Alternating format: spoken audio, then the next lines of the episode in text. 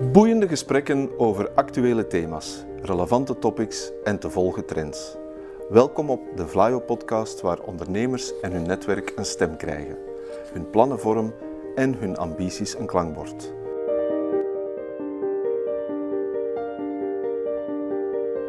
To the point waar het kan, dieper gravend waar het moet. Inspirerend, informerend, ondersteunend. Van artificial intelligence, blockchain en circulaire economie tot digitale zorg. Wij knopen het in jouw oren. Na anderhalf jaar zijn we eindelijk terug in onze oude vertrouwde studio in Leuven. Feels good to be back. Met regiocoach en bedrijfsadviseur Bas Sturm bespreek ik het boek Mission Economy van de Italiaanse economiste Mariana Mazzucato. Dag Bas, van harte welkom. Dag Werner. Na Kate Rayworth en haar donut-economie opnieuw een boek van een vrouwelijke econoom, Bas. Je hebt de smaak kennelijk te pakken. Ja, het feit dat wij dat nog steeds als een onderscheidend criterium zien, geeft waarschijnlijk aan dat we nog niet helemaal klaar zijn met onze emancipatie. Maar ze hebben ook nog een paar andere dingen met elkaar gemeen. Ze zijn ook groen en ik denk ook enigszins links op het politieke forum. Dus er zijn meer overeenkomsten. Recent publiceerden we bij Vlaio een themadossier rond circulaire economie. Daaruit blijft één quote alsmaar rondspoken in mijn hoofd. De dingen beter doen volstaat niet meer.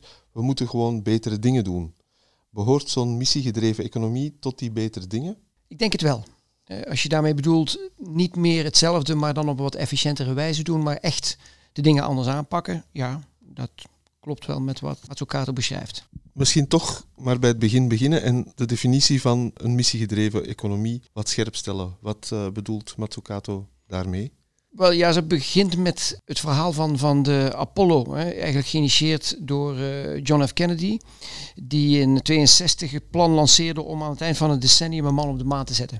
Dat was ook een klein beetje in concurrentie met de Russen, staat me bij, die op dat moment ietsje verder stonden in uh, de ruimtevaart. Ja. En die visionaire missie, ook door de staat geïnitieerd en geleid, die zorgde echt voor een technologische sprong. En daar hebben ze eigenlijk decennia nadien nog voordelen van uh, ondervonden. En eigenlijk zegt Mazzucato, moeten regeringen nu weer hetzelfde doen met een aantal uitdagingen die zich op dit moment stellen. Dat betekent investeren in interne productiecapaciteit, inkoopmogelijkheden en, en publiek-private samenwerking. Ja, dat kan je inderdaad definiëren als dingen helemaal anders doen uh, en anders dan we het in het verleden gedaan hebben. Maar kan je die problemen als klimaatopwarming of ongelijkheid, daar gaat het dan over, echt vergelijken met een man op de maan zetten? Voor een stukje wel, omdat het grote projecten zijn, maar er zijn natuurlijk ook verschillen. Uh, de huidige uitdagingen, en dan moet je bijvoorbeeld denken aan de 17 SDG's, die zijn in vergelijking met het Apollo-programma veel breder. Hè. Dus het Apollo-programma was eerder een technologische uitdaging, wat in zekere zin nog eenvoudig is in vergelijking met uh, wat ze ook wel wicked problems noemen, waar we nu mee uh, geconfronteerd worden. En waar ook sociale, organisatorische en politieke elementen een rol spelen. En ik zie dit ook in de dagelijkse praktijk bij ons, als ja. wij, wij innovatieprojecten begeleiden het zijn vaak niet de, de technologische problemen die het meest weerbarstig zijn. Het zijn eigenlijk eerder de organisatorische problemen die uh, de grootste uitdaging vormen om uh, dingen gedaan te krijgen. Dus in die zin is het ook wel een verschil.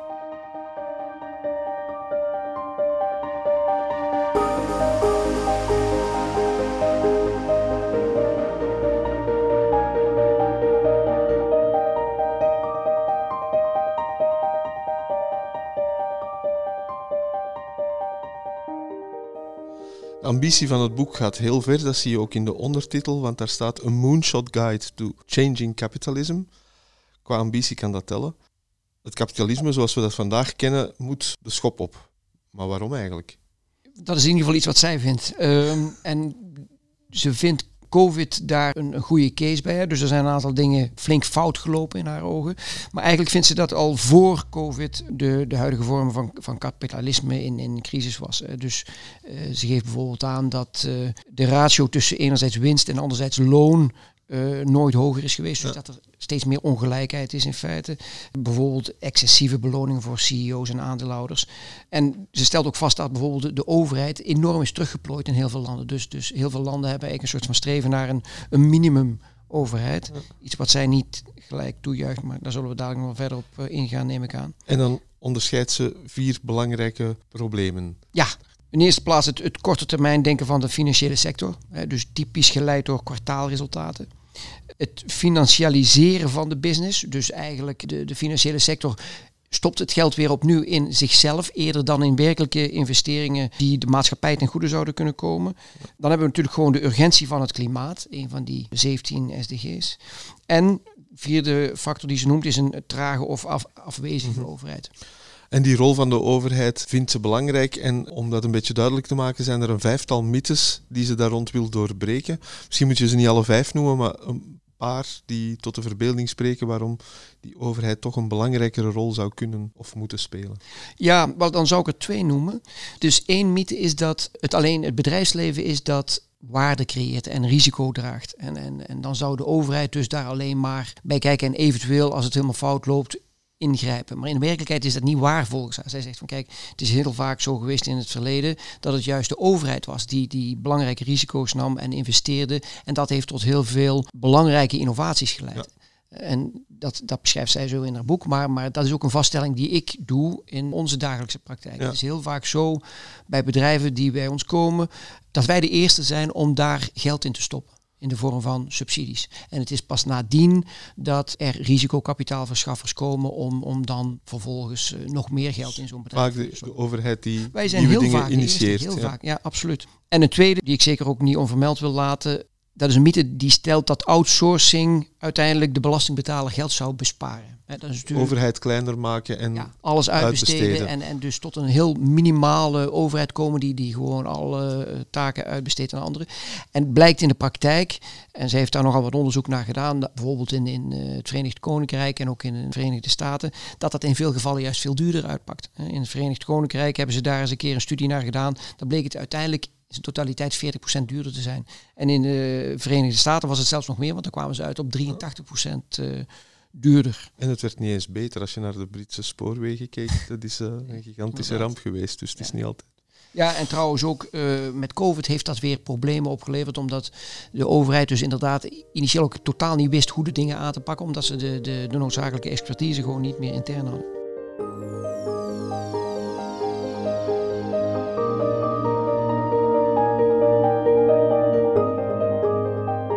Haar gaat het niet zozeer om kleinere of grotere overheid, begrijp ik dan, maar vooral over een andere overheid. Ik denk inderdaad dat het niet per se groot versus klein moet zijn. Hè. Als ik naar België kijk, wij hebben sowieso een grote overheid. Ook deels door de gelaagdheid van, van de maatschappij hier. hè, Met, met, met provincies en dan de, de regio's, et cetera, et cetera. Maar wat wel noodzakelijk is, is dat de overheid een deel vaardigheden en kennis zelf incorporeert.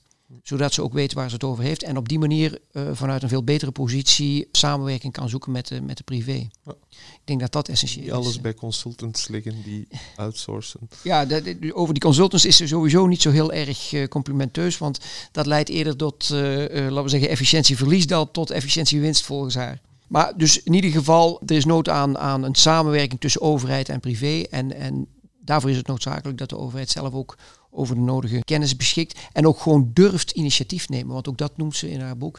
Eh, door, door die permanente druk, zo van maak die overheid maar kleiner en, en zorg dat ze zich alleen maar bezighoudt met eventueel foutjes op te lappen, is er een soort van, van prudentie ontstaan, eh, een schroomvalligheid bij de overheid om überhaupt initiatief te nemen. En dat is eigenlijk volkomen ten onrechte, want je hebt de overheid nodig om een aantal van de problemen aan te pakken die zich nu stellen. Dat kun je niet aan een individueel bedrijf overlaten, die privé natuurlijk wel nodig hebt.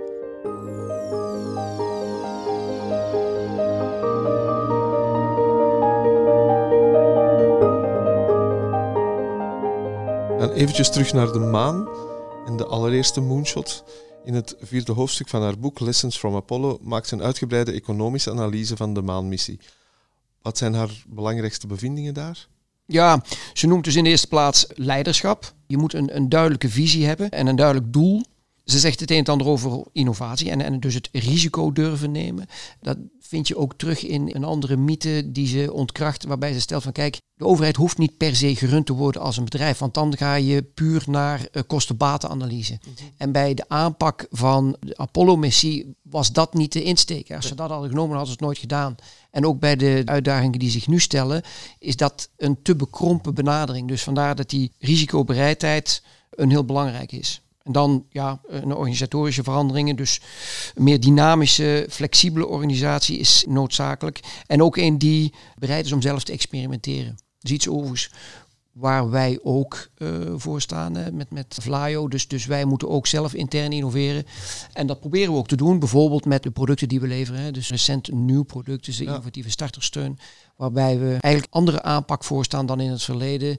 Mensen op een andere manier inzetten, uh, partners op een andere manier betrekken waardoor er weer nieuwe opportuniteiten ontstaan. Dus ik, ik ben zelf ook sterk voorstander van dat experimenteren, de mogelijkheid om te experimenteren. Experimenteren binnen de overheid vooral. De ja, zonder dat je dan gelijk op je vingers wordt getikt, maar gewoon je moet dat kunnen doen. Wellicht eerst op een kleinere schaal, op een beperkte schaal, om het goede eruit op te pikken, om daarna dan met een, een beter voorstel verder te gaan. Samenwerking met meerdere sectoren is een belangrijke. Lange termijn horizonten wel interessant, want dus die budgettering van Apollo, die konden ze niet op voorhand voorspellen. Ik vermoed dat die ook uiteindelijk wel over budget zijn gegaan. Maar je kunt het heel gemakkelijk weer in perspectief plaatsen als je het vergelijkt met bijvoorbeeld de Vietnamoorlog of de Afghanistan-oorlog, die een veelvoud hebben gekost uiteindelijk van die hele missie van uh, Apollo. Ja, en ook denk ik als je het kan correlateren met, met de spillovers die er uiteindelijk gemaakt zijn door die hele missie. Dus ik denk dat de overheid of dat de maatschappij er in zijn totaliteit al bij vooruit gegaan is ten opzichte van ja, het geld dat sowieso. Dat sowieso. Ik, ik weet niet eens of ze in die vergelijking met die Vietnamoorlog dat erbij betrokken heeft. Dat die Vietnamoorlog zelf niet zo bijster veel heeft opgeleverd. Oké, ja. lijkt me helder. Maar of zij dus het surplus aan spillovers van, van Apollo heeft meegerekend, dat, dat weet ik eerlijk gezegd niet eens zeker. En dan wat ze ook aanhaalt is een dynamisch partnership tussen overheid en privé. En, en ik denk dat dat ook, die samenwerking is sowieso noodzakelijk. Dus ze bepleit niet dat de overheid alles zelf gaat doen. Dat is zonder meer een slecht idee. Maar, maar het is gewoon een initiatiefnemende overheid die nadrukkelijk samenwerking zoekt met bedrijven, met andere organisaties.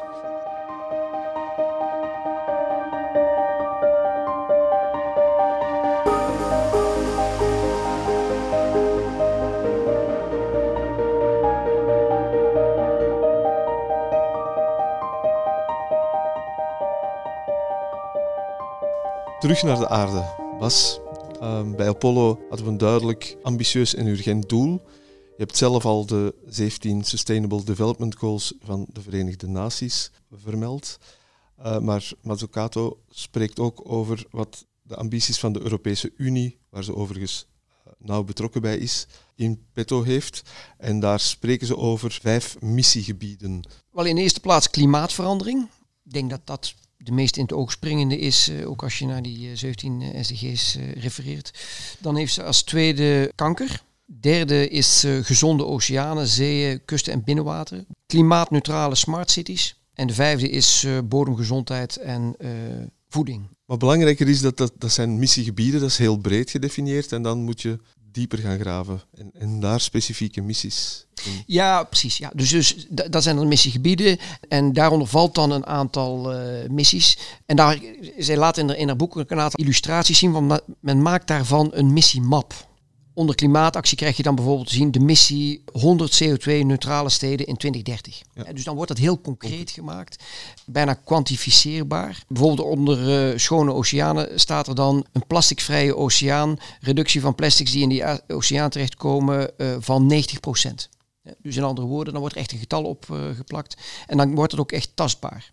Essentieel bij de definiëring van zo'n missie is dat er meerdere oplossingen mogelijk zijn, zodat het een startpunt is of kan zijn van verschillende projecten. Je, je definieert het doel, maar je definieert niet de manier waarop je dat doel voilà. bereikt. Voilà. Voilà. Dus daar kunnen meerdere partijen mee aan de slag gaan, misschien zelfs volledig onafhankelijk van mhm. elkaar. En je ziet dan uiteindelijk wel wat de beste oplossing uh, blijkt te zijn.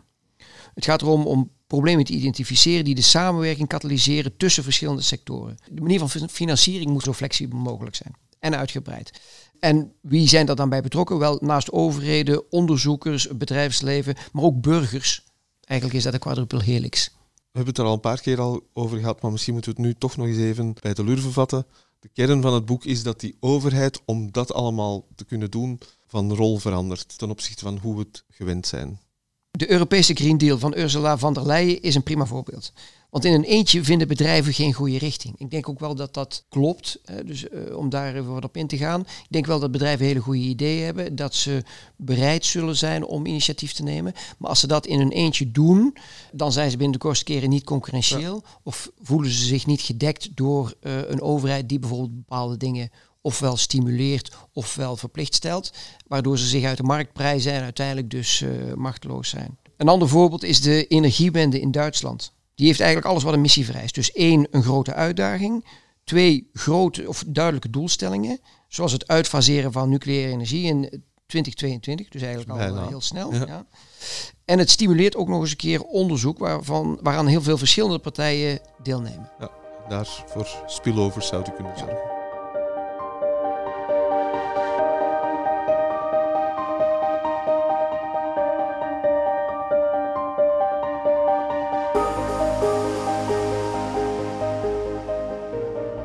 Hebben nu uitgebreid, denk ik, het, het waarom en het wat van een missiegedreven economie besproken. Rest ons nog het hoe. Hè. Hoe slagen we erin om dergelijke missies tot een goed einde te brengen? Wat is er nodig om onze huidige hedendaagse metaforische mannen of vrouwen op de maan te krijgen? Ja, Matsukato die benoemt eigenlijk een zevental pijlers die wat haar betreft essentieel zijn daarvoor. Dus nadruk op een collectief proces. We hebben net eigenlijk al eh, even genoemd de quadruple helix. Dus een partnership tussen bedrijven, organisaties, burgers en overheid. Dat beschouwt als essentieel. Dan samen co-creëren en vormgeven van markten. Denk aan manieren waarop de overheid mee kan helpen om ecosystemen te laten ontstaan om een specifieke uh, missie te volbrengen. Dat herken ik wel van onze werking bij Flyo ook. Denk ik. Ja, uh, en, en het Flyo-netwerk. dus uh, speerpuntclusters vormen daar eigenlijk een, een, voorbeeld van. Maar ook recenter dan uh, bio-economie die aandacht krijgt en waar nu specifiek mensen op aangeworven zijn. En die nadrukkelijk moeten denken in, in waardeketens, in samenwerkingsverbanden, omdat je issues in de bio-economie nooit met één organisatie alleen kunt, kunt aftimmeren. Dan het derde punt. Ze is dus nadrukkelijk tegen de trend van outsourcing en vindt dat de overheid gewoon weer een meer dynamische organisatie moet worden waar ruimte is voor creatie en experiment. Vierde gaat over financiering en dan met name lange termijn financiering. Een economie die eigenlijk wordt ingezet voor het bereiken van maatschappelijke doelen in plaats van een maatschappij die wordt ingezet om de economie te doen draaien.